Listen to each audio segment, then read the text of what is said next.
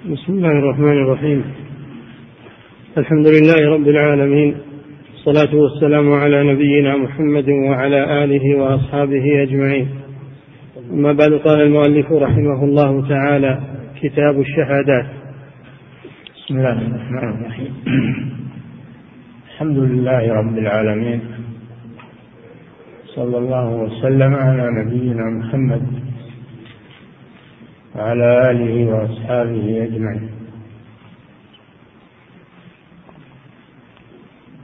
من أنواع التوثيق للعقود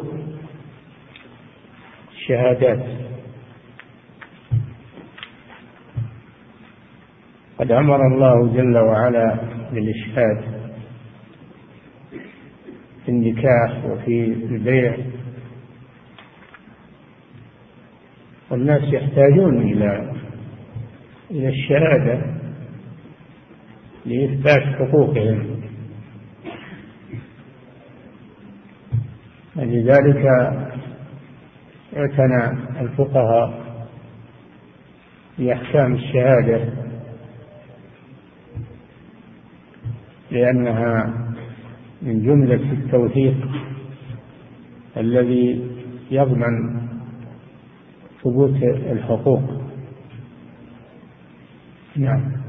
والشهادات جمع شهادة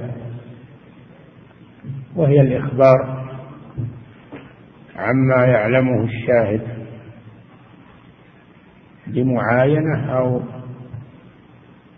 باستفاضة كما يأتي. نعم بمعاينة أو بسماع أو باستفاضة. فلا يشهد بشيء لا يعلمه. قال تعالى إلا من شهد بالحق وهم يعلمون. يعلمون ما شهدوا به. فإذا شهد بما لا يعلم كانت شهادته شهادة زور وباطلة. نعم. كتاب الشهادات تحملها في غير حق الله فرض كفاية. تحمل الشهادة ابتداء عند العقد عند العقود وعند أسباب أسبابها فرض كفاية إذا قام بها من يكفي. سقط الإثم عن الباقين لأنه حصل المقصود. أما إذا لم يتحقق تحملها من غيره توقف الأمر عليه فإنه يجب عليه أن يشهد. قوله تعالى ولا يأبى الشهداء إذا ما دعوا لأنه إذا لم يشهد في هذه الحالة ضاع الحق. نعم. تحملها في غير حق الله فرض كفاية. أما هذا في حقوق المخلوقين. أما في حق الله فليس تحملها فرضا. لأن حقوق الله مبناها على الستر. وحقوق المخلوقين مبناها على المشاحة. حقوق الله مبناها على المسامحة. فلا يجب عليه أن يتحملها في حق من حقوق الله عز وجل. لأن الله يحب المسامحة. نعم. وأداؤها فرض عين مع القدرة بلا ضرر. أداؤها أداء الشهادة إذا طلبت منه فإنه فإن أداءها فرض عين على من تحملها. قال تعالى ولا يأبى الشهداء إذا ما دعوا. فإذا طلب منك الشهادة فإنه يجب عليك أداؤها. لئلا يضيع الحق. وأمر الشهادة أمر مهم جدا. لا يتساهل بها. لما جاء من الوعيد الشديد على من شهد بغير حق. وأن شهادة زور. شهادة الزور من الكبائر. فأمرها مهم جدا. تحملا وأداء. وهي شيء يبنى عليه قد يبنى عليه قتل قتل نفس أو يبنى عليه قطع طرف. أو يبنى عليه أخذ حق من صاحبه بناء على الشهادة. فأمرها مهم أمرها مهم جدا. وهي ضرورية للمجتمع. أما من يتساهل فيها ويشهد بدون تثبت أو يشهد ولم يطلب منه الشهادة. قد جاء في الحديث أنه يأتي في آخر الزمان قوم يشهدون ولا يستشهدون وينذرون ولا يوفون. يظهر فيهم السمن فقوله يشهدون ولا يستشهدون هذا ذنب ذنب لهم. نعم. وأداؤها فرض عين مع القدرة بلا ضرر. مع القدرة. إذا كان يقدر على أدائها وجب عليه ذلك إذا طلبت منه. إلا إذا ترتب عليه ضرر لأن خاف على نفسه أو خاف على ماله أن يلحق به المشهود عليه يلحق به ضررا. وأن يكيد له فحينئذ يجوز له أن لا يشهد يفعل للضرر عن نفسه. قال تعالى ولا يضار كاتب ولا شهيد. لا يضار كاتب ولا شهيد. إذا خاف على نفسه من الضرر إن أدى الشهادة فإنه لا يجب عليه ذلك. نعم. وحرم أخذ أجرة وجعل عليها. أداء الساقين الشهادة لله. يجب أن يؤديها لله. لأجل بيان الحق. لا يؤديها بأجرة. لا يؤديها بأجرة أو بجعل أي مكافأة. أقيموا الشهادة لله. كونوا قوامين بالقسط شهداء لله. فيشهد احتسابا لله عز وجل لأجل دفع الظلم عن الناس. ولا يأخذ في مقابل هذا أجرة أو مكافأة أو طمعا من مطامع الدنيا وإنما يؤدي الشهادة احتسابا لأجل إيصال الحق إلى مستحقه وردع الظالم عن ظلمه لإقامة العدل بين الناس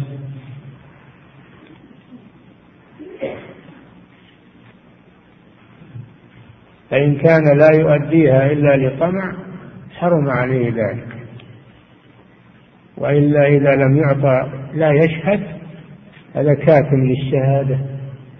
قد قال الله جل وعلا ولا تكتموا الشهادة. من يكتمها فإنه آثم قلبه. الله بما تعلم بما تعملون عليم. نعم.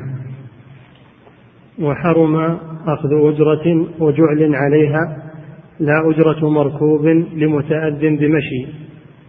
أما أنه يأخذ ما يقابل ما يقابل ركوبه إذا كان يحتاج إلى ركوب ولهنا ركوب إلا بأجرة. ما يدفع الأجرة من من ماله يأخذها من المشهود له. ما يدفع ذلك من ماله. وهذا ليس فيه تهمة. نعم. وأن يشهد إلا بما يعلمه برؤية أو سماع أو استفاضة. لا يجوز له أن يشهد بما لا يعلم. قال تعالى إلا من شهد بالحق وهم يعلمون. يعلمون ما شهدوا به. أما إذا كان لا يعلم فلا يجوز له أن يشهد من باب الفزعة أو من باب العاطفة أو غير ذلك مما يفعله كثير من الناس في هذا الزمان.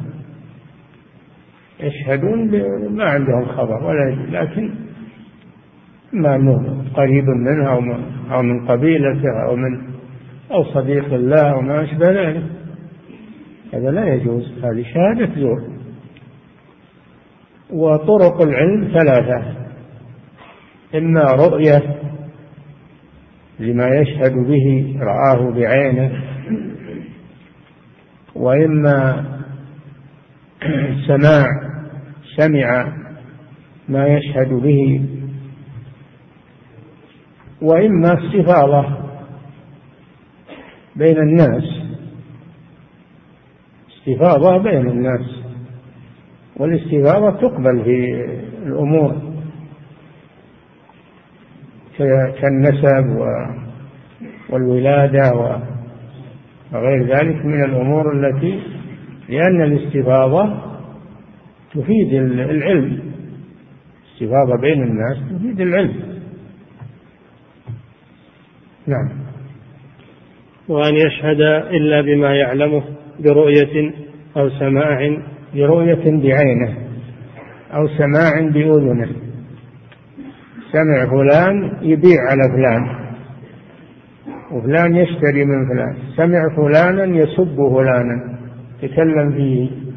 أو رأى فلانا يضرب فلانا. أو رأى فلانا يأخذ مال فلان بعينه. أو سمع سماعا مستفيضا عند الناس هذا الشيء فيشهد بالاستفاضة. نعم. برؤية أو سماع أو استفاضة عن عدد يقع به العلم فيما يتعذر علمه غالبا بغيرها. الاستفاضة لا تقبل إلا في حدود ضيقة. لا تقبل إلا في حدود ضيقة بشروط. أعدها. أو استفاضة عن عدد يقع عن عدد. ما يكفي اثنين ثلاثة. لازم يكون اللي سمع منهم يكونون عدد كثير تواتر. هذا ما يسمى بالتواتر. نعم. عن عدد يقع به العلم. يقع به العلم أو بالظن. الناس ما يتفقون على شيء إلا هو صحيح. ما يمكن يتفقون على شيء. لا يتواطؤون كل الناس على الكذب. هذا التواتر والاستفاضة أن أنها تفيد العلم لأن الناس ما يتواطؤون يتوافقون على على الكذب. ويشترط عدد كثير نعم. عن عدد يقع به العلم فيما يتعذر علمه غالبا بغيرها. فيما يتعذر علمه بغير الاستفاضة. مثل الولادة أنه فلان ولد فلان. أو آه، النسب. النسب. فلان ولد فلان. أو هذا الولد ولد على فراش فلان. نعم. بما يتعذر علمه غالبا بغيرها كنسب وموت إثبات يعني إثبات النسب. يقول أنا أسمع الناس في البلد يقولون هذا ولد فلان. نعم. كنسب وموت موت يقول أنا أسمع الناس يقولون مات فلان. أسمع الناس. ما يقول سمعت فلان ولا اثنين ولا ثلاثة يقول سمعت الناس. البلد يقولون أن فلان مات. يثبت الموت بذلك عند القاضي؟ بالاستفاضة. نعم. ونكاح. نكاح كذلك. أنا أنا سمعت الناس يقولون إن فلانة زوجة فلان. إن فلان تزوج فلان اشتهر هذا في البلد. نعم. وطلاق. أنا سمعت إن إن فلان طلق فلانة استفاض هذا في البلد. نعم. ووقف ووقف. أنا أسمع الناس يقولون هذا وقف فلان. فلان أوقف هذا البيت أوقف هذه هذا البستان وما أشبه ذلك. نعم. ووقف ومصرفه. أو مصرف الوقف أنه أوقفه على الفقراء أوقفه على المساجد على المدارس. نعم. واعتبر ذكر شروط مشهود به. نعم. إذا شهد على عقد فلا بد أن يذكر شروطه. مثل على بيع يذكر شروط البيع على نكاح يذكر شروط النكاح. نعم. ما يقول أشهد أن فلان باع على فلان؟ فقط. يقول عن تراضي وعن وملكية البائع والمشتري يملك وما أشبه ذلك. نعم. ويجب إشهاد في نكاح ويسن في غيره. حكم الإشهاد على العقود. حكم الإشهاد على العقود. في النكاح يجب يجب الإشهاد على النكاح لا نكاح إلا بولي وشاهدي وشاهدي عدل. لأن هذا من إعلان النكاح الشهود من إعلان النكاح فلا بد هذا شرط. فهو يجب الإشهاد على النكاح. ولا يكتفي الإيجاب والقبول بين بين الولي والزوج بدون حضور شهود. لا بد من حضور شهود على الإيجاب والقبول. نعم. ويجب إشهاده في نكاح ويسن في غيره. أما في العقود كالبيع والتأجير وغير ذلك فالإشهاد سنة ليس واجبا. وذلك لقوله تعالى يا أيها الذين آمنوا إذا تداينتم بدين إلى أجل مسمى فاكتبوا إلى قوله واستشهدوا شهيدين من رجالكم فإن لم يكونا رجلين فرجل وامرأتان ممن ترضون من الشهداء. هذا أمر ظاهره الوجوب لكن قالوا لا ما هو بالوجوب. بدليل أنه قال في آخر في الآية الأخرى وإن كنتم على سفر ولم تجدوا كاتبا فرهان مقبوضة أو فرهن مقبوضة. دل على أن الإشهاد ليس واجبا وإذا كان فيه رهن يكفي أو كتابة موثقة تكفي. نعم. وشرط في شاهد إسلام وبلوغ. شرط في الشاهد شروط سبعة أو أكثر. الأول الإسلام أن يكون الشاهد مسلما. فلا تجوز شهادة الكافر. قوله تعالى واستشهدوا شهيدين من رجالكم أي من المسلمين. من رجالكم أي من المسلمين. لا من رجال الكفار. نعم. وبلوغ. كذلك اشترط في الشاهد أن يكون بالغا. فلا تقبل شهادة الصبيان. نعم. وعقل. يشترط في الشاهد أن يكون عاقلا بالغا عاقلا فلا تقبل شهادة المجنون المعتوه. نعم. ونطق لكن تقبل من أخرس بخطه. من أخرس. ولكن تقبل من أخرس بخطه. يشترط في الشاهد النطق أن ينطق بها يتلفظ بها فإن كان لا يقدر على التلفظ فلا تقبل شهادته إلا في مسألة الأخرس وهو الذي وهو الذي لا يستطيع النطق خلقة. فهذا يكتبها بخطه تقبل منه. وأما بغير بغير خطه فلا تقبل منه لأن الخط يقوم مقام النطق. عند تعذر النطق. نعم. أما لو قال تشهد على هذا وأومى براسه نعم ما يكفي هذا. لازم يقول نعم أشهد بهذا. لأنه ما عنده مانع من النطق. نعم. وعقل ونطق لكن تقبل من أخرس بخطه ومن من يفيق حال إفاقته. والمجنون إذا كان جنونه مطلقا فلا تقبل شهادته. أما إذا كان جنونه ما ليس مطلقا وإنما يحصل أحيانا ويذهب فتقبل شهادته في حال صحته ولا تقبل في حال جنونه. نعم. وعدالة. نعم يشترط فيها أن يكون الشاهد عدلا. عدلا في دينه لأن يكون مؤديا للواجبات متجنبا للمحرمات.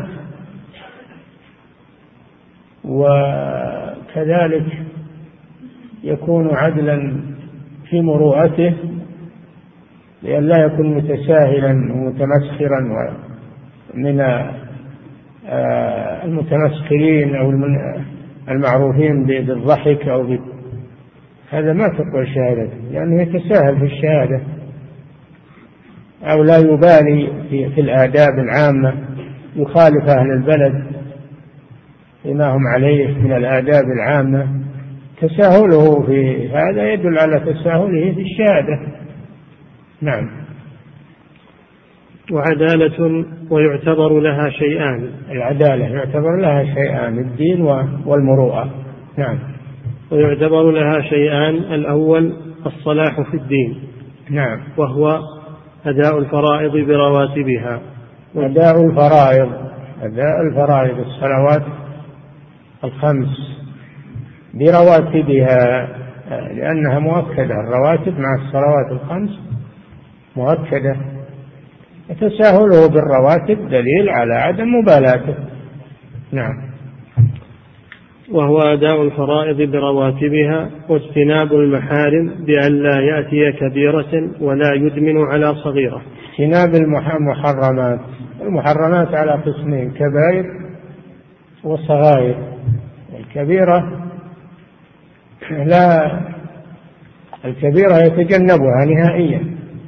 وأما الصغيرة فإذا وقع فيها لا يداوم عليها ولا يصر عليها بل يتوب منها.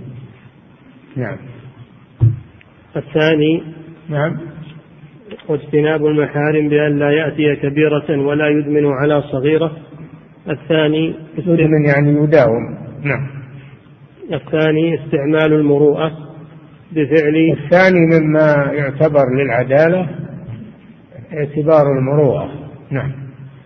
استعمال المروءة بفعل ما يزينه ويجمله. بفعل ما يزينه. بفعل ما يزينه ويجمله. من من الأخلاق والعادات. نعم. وترك ما يدنسه ويشينه من السخرية و و كونه لا يبالي بملابسه بأكله وشربه ولا يستحي ما يستحي عند الناس من مزاولة بعض الأمور أو تعمد هذا من أجل الإضحاك أو ما أشبه ذلك. هذا دليل على تساهله. نعم. ولا تقبل شهادة بعض عمودي نسبه نسبه. آه موانع الشهادة. هذه موانع الشهادة. لها موانع. لا تقبل معها. مانع الأول لا تقبل شهادة عمودي النسب بعضهم لبعض ولا تقبل شهادة الوالد لولده ولا العكس شهادة الولد لوالده. نعم. ولا تقبل شهادة بعض عمودي نسبه لبعض نعم. ولا أحد الزوجين للآخر. ولا تقبل شهادة أحد الزوجين للآخر. لا يشهد لزوجته ولا تشهد هي لزوجها للاتهام لأن هذا محل تهمة. محاباة. نعم. ولا من يجر بها إلى نفسه نفعا أو ولا تقبل شهادة من يستثمر الشهادة. يجر بها نفعا لنفسه. لأنه متهم في هذا نعم. ولا صارت الشهادة ما هي لله إنما هي للطمع. نعم. أو يدفع بها عنه عنها ضررا. أو يدفع عن نفسه ضررا بالشهادة. متهم في هذا نعم. ولا عدو ولا عدو على عدو. ولا تقبل شهادة هذا من موانع الشهادة. عدو على عدوه لأنه متهم. لا تقبل شهادة عدو على عدوه من هو العدو؟ قال من سره مساءة شخص أو غمه رضاه فهذا عدو. نعم. ولا عدو على عدوه في غير نكاح. لأنه متهم لأنه متهم. أما إذا شهد العدو على عدوه في النكاح هذا صحيح لأنه لا ليس هنا محل تهمة نعم. ومن سره مساءة أحد. هذا العدو. إذا قيل من هو العدو؟ نعم. ومن سره مساءة أحد أو غمه فرحه فهو عدوه. أي نعم. ومن لا تقبل له عليه عليه. نعم. ومن لا تقبل له تقبل أما عليه. إذا شهد على هؤلاء شهد على أبيه شهد شهد على ابنه تقبل. شهد عليه ما شهد له. ما هم محل تهمة حينئذ. شهد على زوجته شهدت زوجته عليه. يقبل هذا لأنه ليس محل تهمة إنما التهمة إذا شهد له. نعم. فصل. وشرط في أو أو شهد لعدوه شهد لعدوه يقبل. إنما إذا شهد عليه لأنه يريد إضراره نعم. فصل. وشرط في الزنا أربعة رجال. نصاب هذا باب نصاب الشهادة. بعض الأشياء لابد من أربعة شهود وبعض الأشياء لابد من ثلاثة شهود. بعض الأشياء لابد من شاهدين رجلين. بعض الأشياء لابد من رجل من رجل وامرأتين. بعض الأشياء يكفي فيها شاهد واحد. بعض الأشياء بعض الأشياء يكفي فيها شاهد واحد. بعض الأشياء لا تقبل فيها النساء. بعض الأشياء لا يقبل فيها إلا النساء. يختلف الأمر في هذا. نعم. وشرط في الزنا. أربعة رجال يشهدون به. شرط في الزنا على إثبات الزنا أربعة رجال. ما في ما فيه نساء. أربعة رجال. واللاتي يأتين الفاحشة من نسائكم فاستشهدوا عليهن أربعة منكم. فإن شهدوا فأمسكوهن في البيوت. هذا في أول الإسلام. تحبس المرأة الزانية إلى أن نسخ الله ذلك بأن يرجم البكر ويجلد يعني يجلد البكر ويرجم السيد. نسخ الله ذلك أو يجعل الله لهن سبيلا. نعم. وشرط في الزنا أربعة رجال يشهد فلا يكفي وقال تعالى لولا جاءوا عليه أي على الإفك الذي قالوه واتهموا أم المؤمنين. لو جاء لولا جاءوا هلا يعني هلا جاءوا عليه بأربعة شهداء؟ فإن لم يأتوا بالشهداء فأولئك عند الله هم الكاذبون. فلا بد من شهادة أربعة. ولا يقول أنا سمعت وإلا قيل لي كذا. لا بد يراه بعينه. ويحقق فيه يقول رأيت كذا وكذا. حقيقة الزنا. لأن الزنا يختلف قد يكون باللمس قد يكون بالنظر قد يكون فلا بد أن يصرح بحقيقة الوضع رأيت ذكره في فرجها وإلا يسكت لأن هذا مبناه على الستر والله يحب الستر عبادة ولا يحب إشاعة الفاحشة ويحب تطهير الألسن من الكلام البذيء فلا بد من أربعة شهود على الزنا أربعة شهود. نعم. وشرط في الزنا أربعة رجال يشهدون به أو أنه أقر رجال ما فيهم نساء. نعم. أو أنه أقر به أربعا. أو يشهدون على أن الزاني أقر به عندهم أربع مرات يشهدون على إثباته لا على رؤيته على إثباته أنه أقر به عند القاضي أو عندهم أربع مرات صريحة. نعم. وفي دعوى فقر ممن عرف بغنى ثلاثة. وفي دعوى فقر هذه شهادة العسرة. يشترط لها ثلاثة شهود. إذا كان غنيا معروف أنه غني ثم ادعى أنه افتقر وأنه أصيب في ماله. يحتاج إلى مساعدة من الزكاة. يحتاج إلى مساعدة من الزكاة. فلا بد أن يأتي بثلاثة شهود أنه أصابته فاقة وأنه أصيب في ماله فيعطى من الزكاة حينئذ. وإلا فالأصل أنه غني ما يعطى وهو معروف بالغنى. نعم. وفي دعوى فقر ممن عرف بغنى ممن عرف بغنى أما اللي ما يعرف بغنى يقبل منه. نعم. وفي قود وفي ما وفي دعوى. وفي دعوى فقر ممن عرف بغنى ثلاثة. لقوله صلى الله عليه وسلم حتى يقوم ثلاثة من ذوي الحجى من قومه فيقولون لقد أصابت فلانا فاقة. علشان يعطى من الزكاة. نعم. وفي قود وإعسار. ويقبل في القود يعني القصاص. وفي إعسار مدين أعسر معسر مدين معسر. إذا قال المدينة والله أنا معسر ما عندي شيء. يقول هات شاهدين إنك معسر. فإذا أتى بشاهدين ثبتت عسرته فيترك ولا يطالب. إن كان ذو عسرة فنظيرة إلى ميسرة. نعم. وفي قود وإعسار وموجب تعزير أو حد وموجب تعزير كان يشهد عليه أنه رآه مع امرأة أو يخلو بامرأة أو هذا عليه التعزير ما ما يثبت عليه حد إنما عليه التهمة فيعذر. لا بد من شاهدين على هذا. ما يعذر إلا بشاهدين. نعم. وموجب تعزير أو حد؟ أو موجب حد. حد زنا حد آه، حد زنا أربعة كما سبق. حد سرقة مثلا. حد السرقة إما أن يقر مرتين على نفسه وإما أن يقام عليه شهادة اثنين أنه سرق أنهم رأوه يسرق.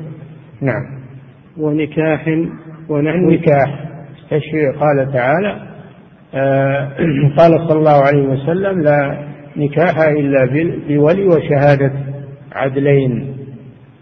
لا بد من شاهدين على النكاح ما يكفي شاهد واحد. نعم.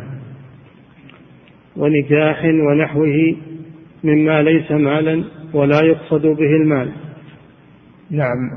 كل الدعاوى التي ليست مالا ولا يقصد بها المال لا بد من رجلين القواد التعزير آه، وغير ذلك. نعم. مما ليس مالا ولا يقصد به المال أو يطلع عليه الرجال غالبا رجلان ويطلع عليه الرجال. ويطلع.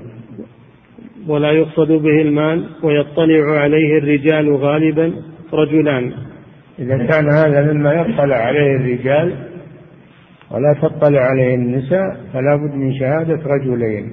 نعم. وفي مال وما يقصد به. رجلان أو رجل وامرأتان أو رجل ويمين المدعي. نعم أما الأموال دعوى الأموال فيقبل فيها رجلان إذا وجد رجلان أو رجل وامرأتان. استشهدوا شهيدين من رجالكم فإن لم يكونا رجلين فرجل وامرأتان ممن ترضون من الشهداء. أن تضل إحداهما يعني تنسى إحدى النساء فتذكر إحداهما. الأخرى هذه هي الحكمة من جعل امرأتين. لأن المرأة ضعيفة الذاكرة فقد تنسى فتذكرها أختها. أن تضل إحداهما فتذكر إحداهما الأخرى.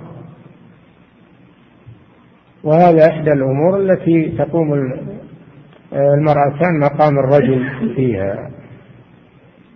نعم. يقول وفي داء ودابة وفي وفي داء دابة. داء دابة ما هي ودابة. نعم. وفي داء دابة وموضحة ونحوهما. أما الجروح الجروح الشهادة على الجراحات إذا كانت في دواب فلا بد من شهادة بيطريين. بيطريين. البيطري هو طبيب الدواب. وإن كانت في آدمي فلا بد من شهادة طبيبين. شهادة طبيبين على الجراحة. كالموضحة. والموضحة هي الجراحة في الرأس. إحدى الشجاج العشر. أحدها الموضحة التي توضح العظم. نعم. وفي داء دابة وموضحة ونحوهما قول اثنين ومع ومع عذر واحد. قول اثنين إن كان دابة فقول طبيب بيطريين وإن كان آدميا فالشهادة على جراحته يكون من طبيبين مسلمين. نعم. قول اثنين ومع عذر واحد. إلا إذا تعذر إقامة بيطريين أو طبيبين فيكفي واحد. نعم. وما لا يطلع عليه الرجال غالبا هذا ما تقبل فيه شهادة النساء ولا تقبل فيه شهادة الرجال وهو عيوب النساء التي تحت الثياب. عيوب النساء التي تحت الثياب يقبل فيها النساء امرأة واحدة تكفي تكفي امرأة واحدة مثل الولادة استهلال الجنين إنه خرج حي ما هو ميت تقبل في شهادة القابلة لأن هذا تطلع عليه القابلة ولا يطلع عليه الرجال. مثل العيوب التي في المرأة مثل البرص وعيوب الفرج هذه ما يطلع عليها الرجال تقبل فيها النساء. نعم. وما لا يطلع عليه الرجال غالبا كعيوب نساء تحت ثياب تحت الثياب. أما العيوب التي التي تخرج عن الثياب هذه يراها كل أحد. نعم. ورضاع ورضاع. شهادة الرضاع أيضا. تكفي امرأة واحدة. لأن امرأة جاءت لأن رجلا خطب امرأة فجاءت امرأة وقالت أرضعتكما. فجاء إلى النبي صلى الله عليه وسلم يسأله إني خطبت فلانة وإن امرأة قالت إني أرضعتكما. فقال النبي صلى الله عليه وسلم كيف؟ وقد قيل. فنهاه أن يتزوجها عملا بشهادة المرأة المرضعة. نعم. واستهلال. استهلال وهو بكاء الصبي. إذا اختلفوا قالوا خرج ميت. قال بعضهم لا خرج حي علشان يرث وعلشان فيقبل فيه شهادة القابلة. امرأة واحدة. إنه خرج وصرخ. خرج حيا. نعم. وجراحة ونحوها في حمام وعرس. بالنساء يعني؟ حمام نساء وعرس نساء. حصل في المرأة جراح. هذا مما لا يطلع عليه إلا النساء. تقبل في شهادة امرأة. نعم. وجراحة ونحوها في حمام وعرس. امرأة عدل أو رجل عدل. امرأة عدل. أو إذا كان يظهر ويرى تقبل في شهادة الرجل. نعم. فصل. وتقبل الشهادة على الشهادة؟ يكفي نقف عندها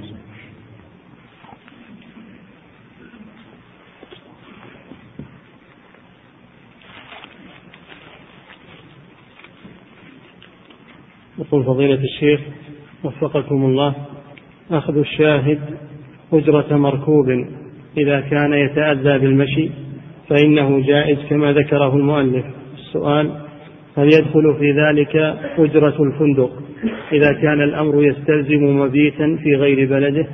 هل إيش؟ هل يدخل في ذلك أجرة الفندق إذا كان الأمر يستلزم مبيتا للشاهد في غير بلده؟ إذا كان الشاهد ما يستطيع المبيت فهو فيباح له هذا يباح له أنه آه، يسكنه صاحب الحاجة إذا كان ما يستطيع هو. هذا اللي ما يستطيع أجرة الركوب. نعم. كذلك اللي ما يستطيع أجرة الفندق. نعم. يقول فضيلة الشيخ وفقكم الله ذكر صاحب الشرح كشف المخدرات رحمه الله ذكر من الأمور التي تخل بالمروءة وتخل بشهادة الشاهد. قال الذي يمد رجليه بحضرة الناس. فهل هذا مما يخل بها؟ إي نعم لأنه ما يستحي. إذا مد رجليه بحضرة الناس هذا دليل على أنه ما يستحي ولا يبالي بالناس. لكن إذا كان أنه معيب أو توجع رجله هذا معذور. كلام على الإنسان اللي ما هو معذور ما له عذر. نعم. يقول وكذلك ذكر رحمه الله الذي يأكل في السوق. إذا كان عادة البلاء الآن كل أكثر الناس يأكلون في السوق. لكن كان إذا كان عادة البلد أنهم ما يأكلون في السوق لكن يخالفهم هذا دليل على عدم عدم حيائه. نعم. أما إذا اختلف إذا اختلفت العادة صار الناس يأكلون في السوق ما في معنى نعم. يقول فضيلة الشيخ وفقكم الله آمل منكم حفظكم الله أن توضحوا الفرق بين شهادة التحمل وشهادة الأداء وحكم كل منهما. التحمل في البداية بداية ال... بداية ال... عند العقد مثلا عند عقد آه، العقود عند آه، هذه قال التحمل حضوره عند العقد هذا تحمل. أما الأداء إذا طلبه القاضي إذا حصل خصومه وطلبه القاضي يؤديها عند القاضي. نعم. يقول فضيلة التحمل عند البداية والأداء عند النهاية. نعم. يقول فضيلة الشيخ وفقكم الله يقول هل يأثم الشاهد الرابع في شهادة الزنا إذا امتنع عن الشهادة؟ لأنه سوف يتسبب في معاقبة الشهود الثلاثة. نعم ما يلزمه يشهد وإقام الحد على الثلاثة إقام حد القذف على الثلاثة. ولا يلزمه يشهد الشارع يبيه يستر. الشارع يرجو أو يطلب من الناس الستر عليه. نعم. يقول فضيلة الشيخ وفقكم الله يقول إذا رأى شخص رجلا يشرب الخمر ثم طلب منه أن يشهد عليه بأنه قد شرب الخمر. ها؟ يقول إذا رأى شخص رجلا يشرب الخمر ثم طلب منه هذا حق لله ما يطالب ما يطالب. إذا أنكر يترك. حقوق الله ما يطلب فيها. نعم. يقول فضيلة الشيخ وفقكم الله يقول إذا قابلت أحدا في كتابة العدل وقال أريد أن أبيع أرضي على فلان من الناس؟ إذا؟ إذا قابلت أحدا في كتابة العدل وقال أريد أن أبيع أرضي على فلان من الناس. أو أريد أن أوكل أحد الأشخاص. فهل يحل لي أن أشهد عليه؟ هذا تحمل ما يخالف. هذا من باب التحمل. شيء أمامك تشوفه وتسمعه ما في بأس. نعم.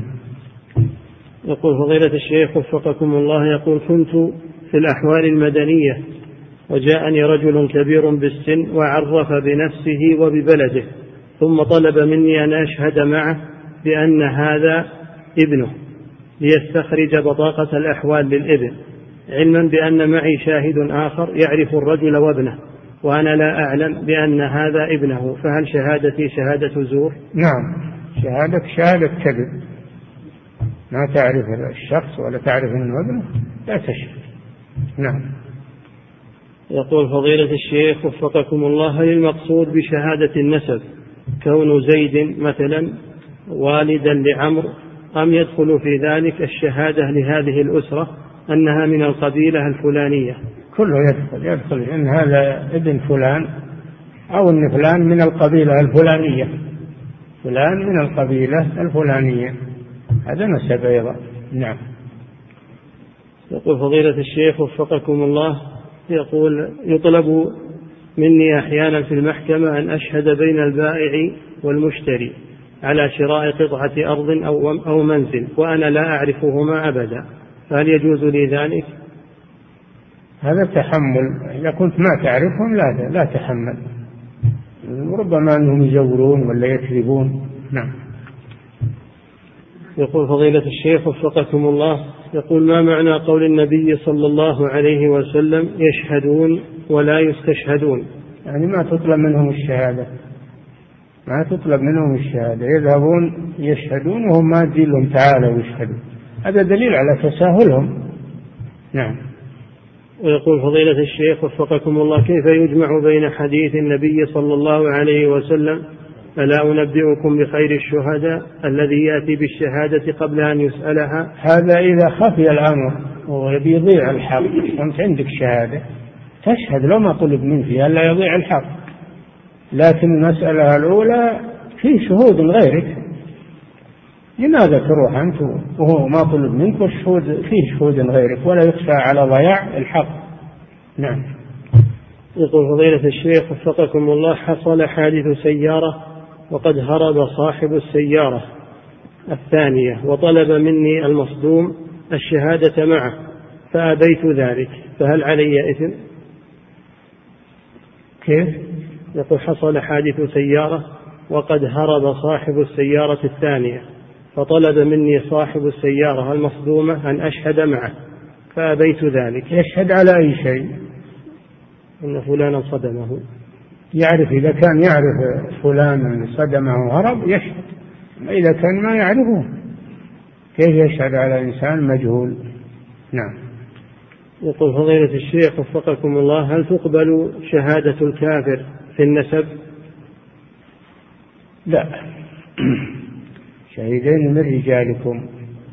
ما تقبل شهادة الكافر إلا في مسألة واحدة كما في القرآن عند في السفر على الوصية على وصية المسلم. إذا أراد مسلم أن يوصي بوصية وليس عنده شهود مسلمون ما عنده إلا نصارى يستشهد من النصارى.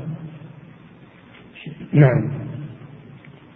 يقول فضيلة الشيخ. بينكم إذا حضر أحدكم الموت حين الوصية اثنان ذوى عدل منكم أو آخران من غيركم.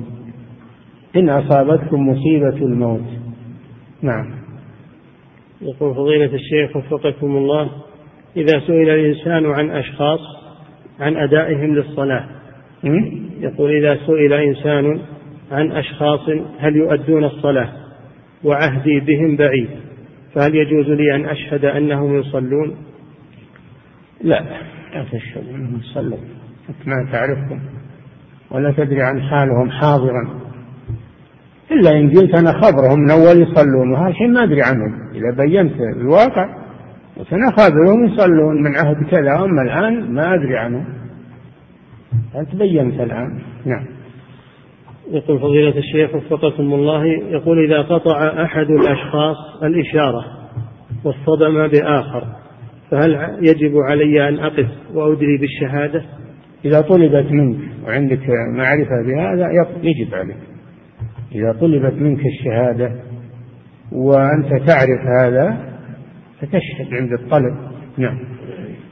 يقول فضيلة الشيخ وفقكم الله ما الحكم إذا لم تطلب الشهادة لكن يترتب على أدائها إنقاذ إنسان؟ هنا يجب الأداء. إذا ترتب على ترك أدائها ضرر على الطرف الثاني فحينئذ يجب الإشهاد. نعم. يجب أداء الشهادة. يجب أداء الشهادة لئلا يضيع الحق. قال تعالى ولا تكتموا الشهادة. إذا ترى إذا تركت الشهادة وأن تعرف محتاجين لك تكون كاتما لها. نعم. يقول فضيلة الشيخ وفقكم الله حلق اللحى وإسبال الثياب هل هذا مخل بالعدالة فترد الشهادة به؟ يشهد بعضهم على بعض. ما يشهد واحد حالق لحيته على إنسان ملتزم. أما إذا شهد على مثله فلا بأس. نعم. يقول فضيلة الشيخ وفقكم الله هل شهادة الزور لها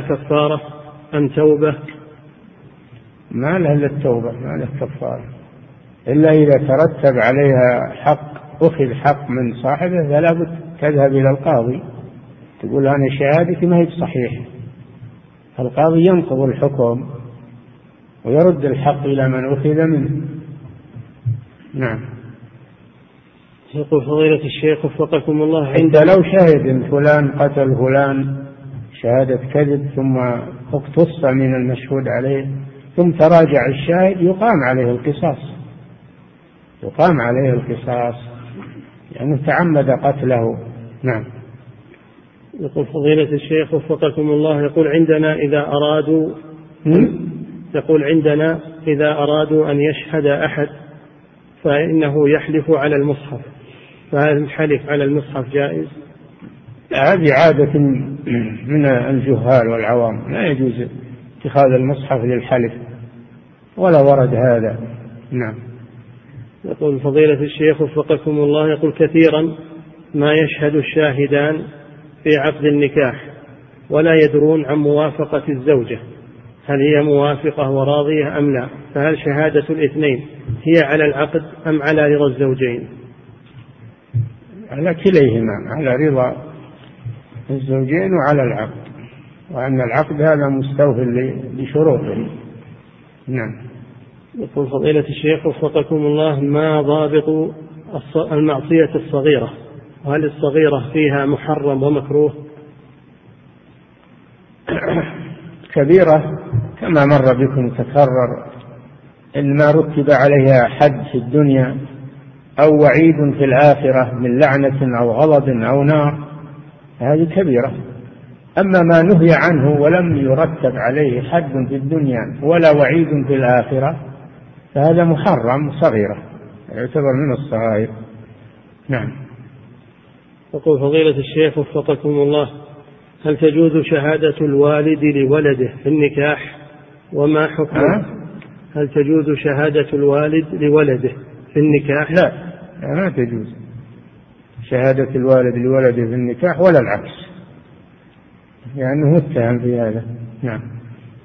وكذلك يقول وما حكم العقد؟ لو كان أحد الشاهدين. وما حكمه؟ وما حكم العقد؟ العقل. العقد. العقد نعم. وما حكم العقد لو كان أحد الشاهدين والد الزوج والشاهد الآخر أخو الزوجة؟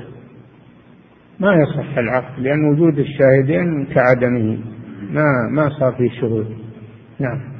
يقول فضيلة الشيخ وفقكم الله إذا كان هناك خلاف بين الإخوة فهل للأب أن يشهد لأحدهما أم أنه يمتنع عن ذلك لأنه من عمودي النسب؟ ما يشهد لأحدهما لأنه من عمودي النسب. نعم. يقول فضيلة الشيخ وفقكم الله قال الشارح البعلي رحمه الله في كشف المخدرات قال ومن أخذ ومن أخذ بالرخص فسق فسق. فسق. ومن أخذ بالرخص فسق. يقول هل يتعارض هذا مع ما ورد إن الله يحب أن تؤتى رخصه؟ المراد بالرخص هنا أقوال أقوال العلماء ما هو؟ الرخص التي رخص الله فيها هذه ليست من تتبعها يتزندق هذه رخص الله يحب أن تؤتى مثل المسح على على الخفين مثل قصر الصلاة الرباعية في السفر الإفطار في رمضان. هذه رخص شرعية. يحب الله أن تؤتى عند الحاجة. لكن المراد بالرخص هنا أقوال العلماء اللي ترخصون بأقوال العلماء. يقول المسألة فيها خلاف. قالوا فلان كذا وقالوا فلان كذا أنا ما علي آخذ بل أبي. هذا ما يجوز. هذا يتزندق. لأن أقوال العلماء كثيرة ويمكن يخرج من الدين بهذه بهذه الطريقة. لا يجوز هذا. نعم. إنما يأخذ من أقوال العلماء ما قام عليه الدليل. فإذا كان هو ما يعرف الدليل يسأل أهل العلم. نعم. يقول فضيلة الشيخ وفقكم الله ما الفرق بين دعوى الفطر التي ما الفرق بين دعوى الفطر التي يشترط لها ثلاثة ثلاثة شهود ودعوى الإعسار التي يشترط لها شاهدان؟ هذا ما عرف بغنى المعسر ما عرف بغنى. ما عرف بغنى حتى يقال تجيب ثلاثة شهور هذا في الذي كان غنيا ثم ادعى أنه افتقر. يقول اعطوني من الزكاة. وهو أمس غني. هذا لازم من ثلاثة شهود. نعم. يقول فضيلة الشيخ وفقكم الله إذا لم يشهد على النكاح ولكنه أشهر فهل يحتاج النكاح إلى تجديد أم يكتفى بالإشهار؟ إذا لم يشهد على النكاح ولكنه أشهر ولكنه؟ أشهر؟ إيه؟ فهل يحتاج النكاح إلى تجديد أم يكتفى بالإشهار؟ لا ما يكتفى بالإشهار. تجديد النكاح سهل يجدد. نعم. يقول فضيلة الشيخ وفقكم الله هل الإصرار على الصغيرة يصيرها كبيرة؟ قال العلماء كذا إصراره على الصغيرة يصيرها كبيرة لأنه يدل على عدم تساهله. نعم. يقول فضيلة لهذا قالوا لا كبيرة مع استغفار. لا كبيرة مع مع استغفار يعني مع توبة ولا صغيرة مع إصرار إذا أصر عليها صارت كبيرة. لا كبيرة مع استغفار ولا صغيرة مع إصرار. نعم. يقول فضيلة الشيخ وفقكم الله هل تقبل شهادة الأخرس بالإيماء والإشارة أم لا بد من الكتابة بالخط؟ لا بد من بخطه هو. يكتب شهادته بخطه هو. لأن هذا يقوم مقام النطق بالنسبة له. نعم. ويقول حفظك الله وإذا كان لا يحسن الكتابة فما الحل في ذلك؟ ندور غيره الحمد لله. ما يحسن الكتابة ندور غيره. نعم. يقول فضيلة الشيخ وفقكم الله في قول المصنف رحمه الله ومن لا تقبل له تقبل عليه. لأنه لأنها إذا شهد عليه فهو غير متهم. أما إذا شهد له فهو متهم بينهما فرق. نعم. يقول فهل لنا أن نقول ومن لا تقبل عليه تقبل له؟ لا. نعم.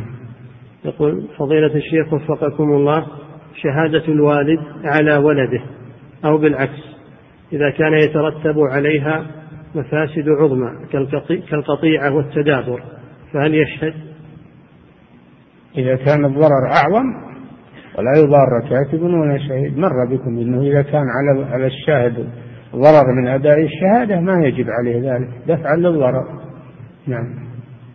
فضيلة الشيخ وفقكم الله في حديث النبي صلى الله عليه وسلم حتى يشهد ثلاثة من ذوي الحجة. يقول ما المقصود بذوي الحجة التي وردت في الحديث؟ العقول. المراد بذوي الحجة العقول. عقلاء يعني. نعم. يقول فضيلة الشيخ وفقكم الله بعض الأطباء الرجال يولدون النساء فهل تقبل شهادته في الاستهلال؟ نعم. إذا ولدها وشاهد بأنه استهل يقبل. إنما إنما قلنا تقبل شهادة المرأة على الاستهلال لأجل الحاجة أما إذا كان الرجل ولدها وسمع صراخة الصبي فتقبل شهادته. نعم. يقول فضيلة الشيخ وفقكم الله يقول ما حكم جلسة أنهم كانوا في الأول ما يولدهن رجال. ما عندهم طب مثل الآن. يولد النساء نساء. لأن ما في طب مثل الآن. نعم. يقول فضيلة الشيخ وفقكم الله ما حكم جلسة الاستراحة بالنسبة للمصلي؟ وإذا كان المصلي مأموما فجلس للاستراحة والإمام لم يجلس فهل يكون هناك تأخر؟ المأموم يتبع الإمام.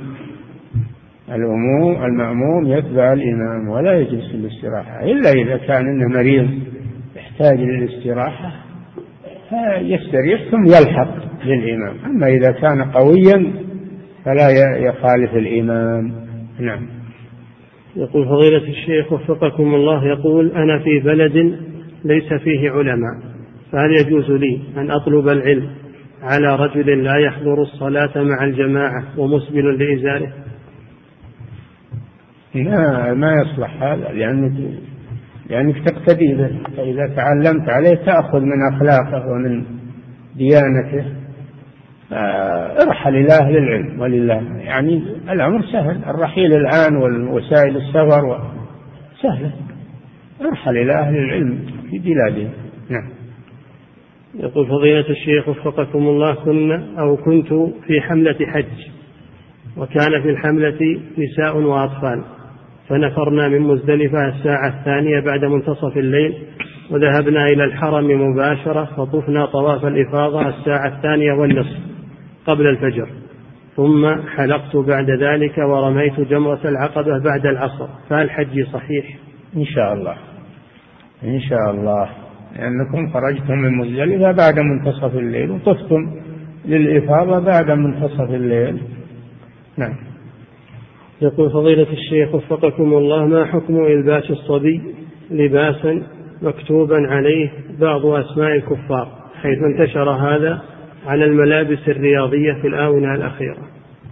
لا يجوز هذا. صدر في فتوى بتحريم لباس ما عليه شعار الكفار أو الصليب أو اللاعبين أو ما أشبه ذلك مما يعظم فيه الكفار. صدر فتوى بتحريم ذلك. نعم. يقول فضيلة الشيخ وفقكم الله هل يصح أن يقال عن أهل السنة إنهم أقرب الطوائف إلى الحق. هل يصح؟ أن يقال عن أهل السنة إنهم أقرب الطوائف إلى الحق. هم أهل الحق ما يقال أقرب يقال هم أهل الحق هم الذين على الحق. أقرب هذا اللي عنده ضلال ولا شيء من الضلال؟ يقال أقرب. أما أهل السنة ما عندهم ولله الحمد ضلال فهم أهل الحق. نعم. يقول فضيلة الشيخ وفقكم الله يقول هل هل يجوز لي أن أطلب العلم على رجل قد تلقى علمه من الكتب والأشرطة للعلماء الربانيين؟ لا هذا ليس عالما وإنما هو متعالم يفهم في الغالب أنه يفهم خطأ وهذا يؤخذ عنه العلم. العلم مثل النسب عن فلان عن فلان عن فلان. إن هذا العلم دين فانظروا عمن تأخذون دينكم. نعم. يقول فضيلة الشيخ وفقكم الله ما المراد بالعالم المجتهد المطلق؟ وهل ابن تيمية رحمه الله قد وصل إلى هذه الدرجة؟ المجتهد المطلق مثل الأئمة الأربعة والليث بن سعد وسفيان الثوري والأئمة الذين يستطيعون استنباط الأحكام من الأدلة. عندهم أهلية. أما من جاء بعدهم فهو مجتهد مذهب. شيخ الإسلام ابن تيمية وابن القيم وابن حجر مجتهدي مذاهب وابن عبد البر. هذول مجتهدي مذاهب. ليسوا مجتهدين مطلقين. نعم.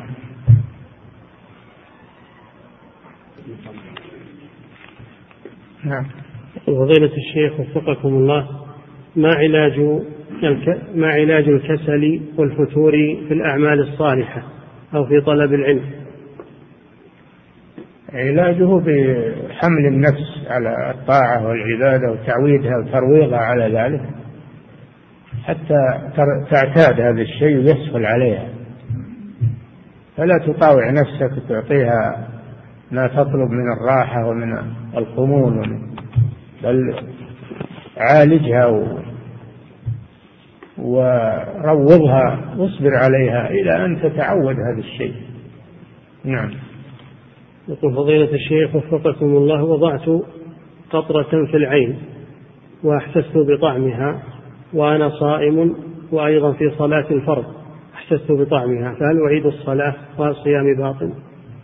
إن كنت ابتلعته لما أحسست به ابتلعته تقضي اليوم. أما إذا كنت لما أحسست به لفظته كفلته فلا فلا حرج عليك. نعم. يقول فضيلة الشيخ وفقكم الله. يقول ما العلاج الصحيح للأمراض النفسية؟ العلاج الصحيح بأمرين. أولا بذكر الله والأوراد الشرعية والدعاء وثانيا بالطب النفسي. نعم. يقول فضيلة الشيخ وفقكم الله. من حلف على نفسه أنه لن يحد النظر في والديه. ثم حنث في ذلك فما حكمه؟ من حلف؟ على نفسه أنه لن يحد النظر في والديه ثم حنث فما الحكم فيه؟ واضح الحكم أنه يكفر كفارة يمين نعم. لكن ليش يحرج نفسه في هذا الشيء؟ لا يحرج نفسه في هذا الشيء. لكن لما حلف أنه ما يفعله فعله كفر عن يمينه نعم. يقول فضيلة الشيخ وفقكم الله ما الفرق بين المذي والودي؟ وإذا صليت وعلي واحد منهما فهل صلاتي صحيحة؟ الودي مثل البول نجس. نوع من البول هو نجس. وأما المذي فإنه يأتي عند الشهوة والملاعبة وهو نجس لكن نجاسة مخففة يكفي فيها النضح. والرش. أما الودي فهو نجس يحتاج إلى غسل مثل ما يغسل البول. نعم. يقول فضيلة الشيخ وفقكم الله اكتسبت مبلغا قدره سبعمائة ريال من شبهة فكيف أتحلل منها؟ نعم. يقول اكتسبت مبلغا وهو سبعمائة ريال فيه شبهة فكيف أتحلل من هذه الشبهة؟ وهل إذا كان علي دين؟ هل يجوز أن أؤديه من هذا المبلغ؟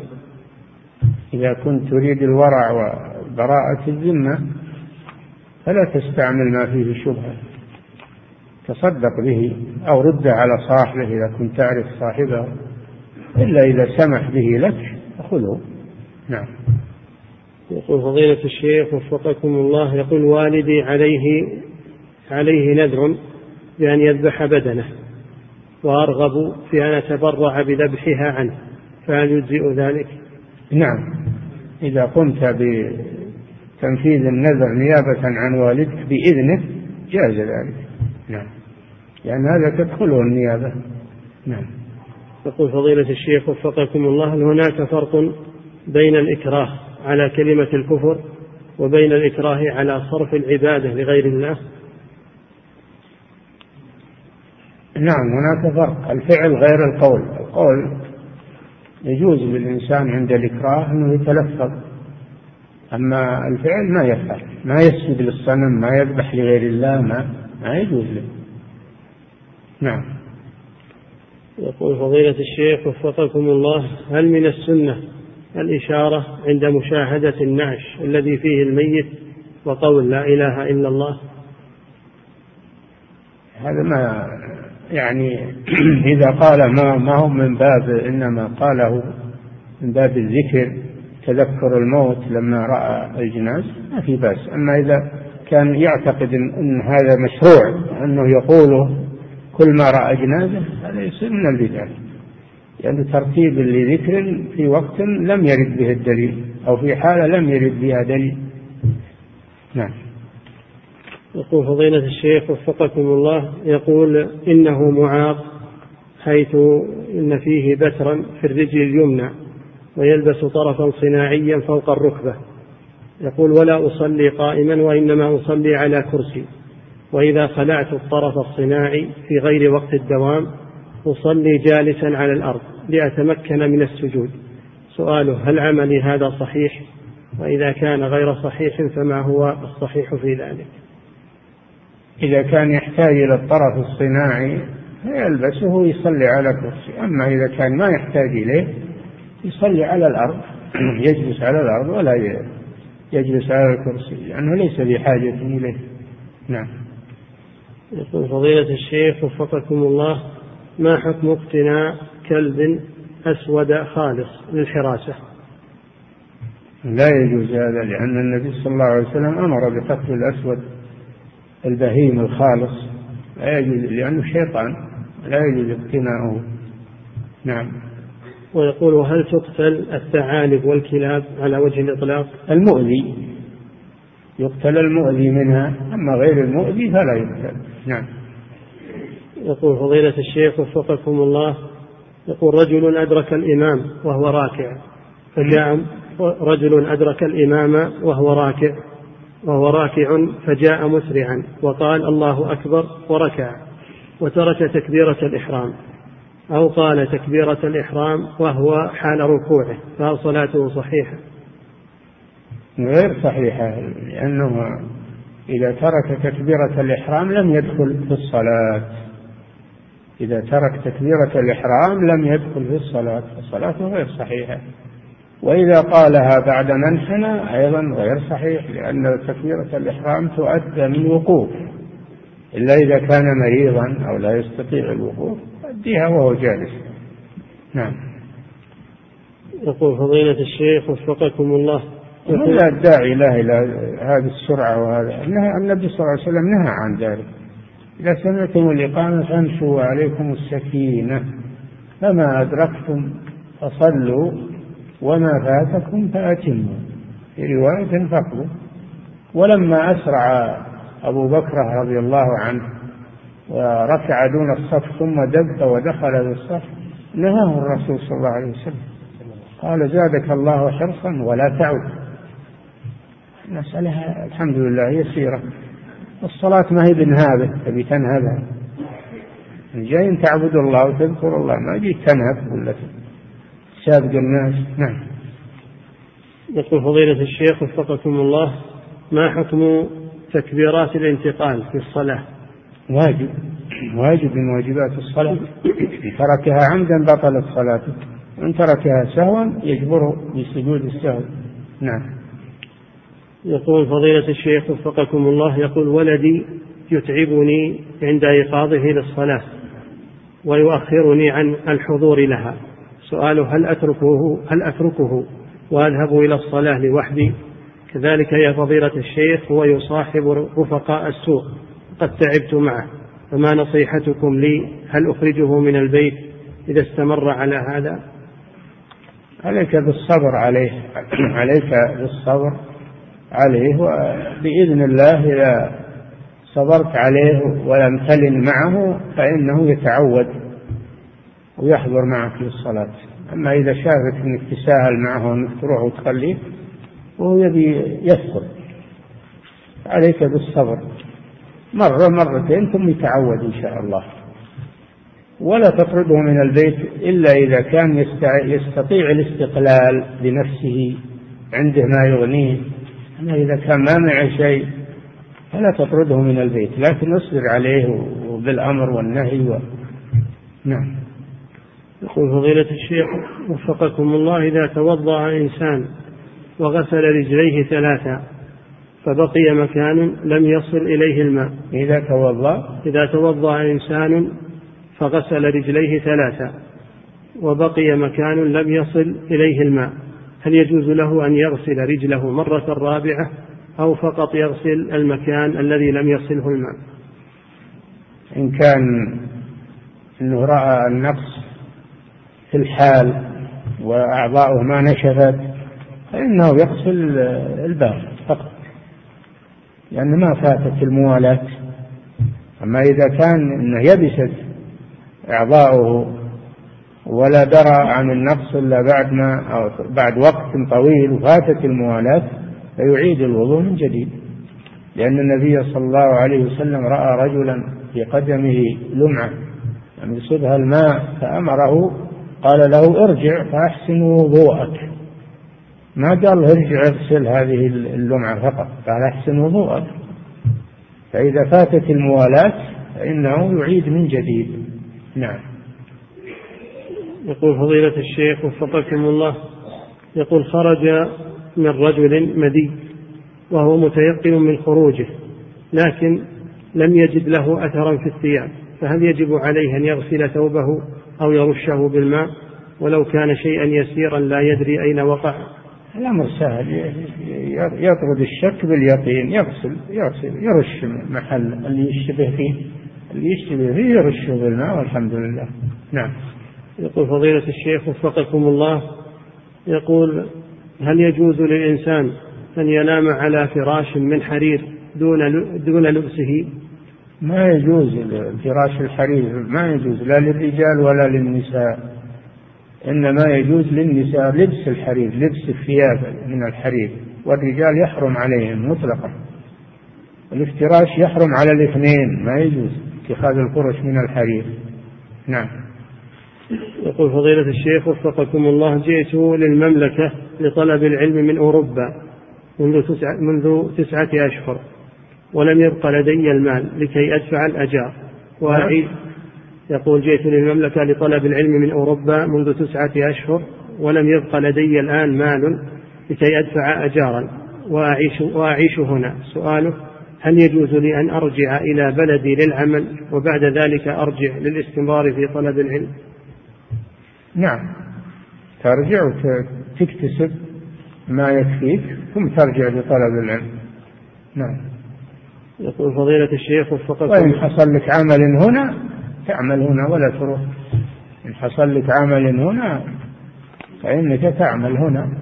وإذا لم يحصل إلا هناك اذهب هناك وحصل ما يكفيك. نعم. يقول فضيلة الشيخ وفقكم الله سمعت أن صيام الاثنين والخميس أفضل من صيام الثلاثة الأيام من كل شهر لأن النبي صلى الله عليه وسلم صام الاثنين والخميس. فهل هذا القول صحيح؟ لكن أمر بصيام ثلاثة أيام من كل شهر. فهما متعادلان والله أعلم. فإذا صمت الاثنين والخميس وثلاثة أيام استكملت الأجر.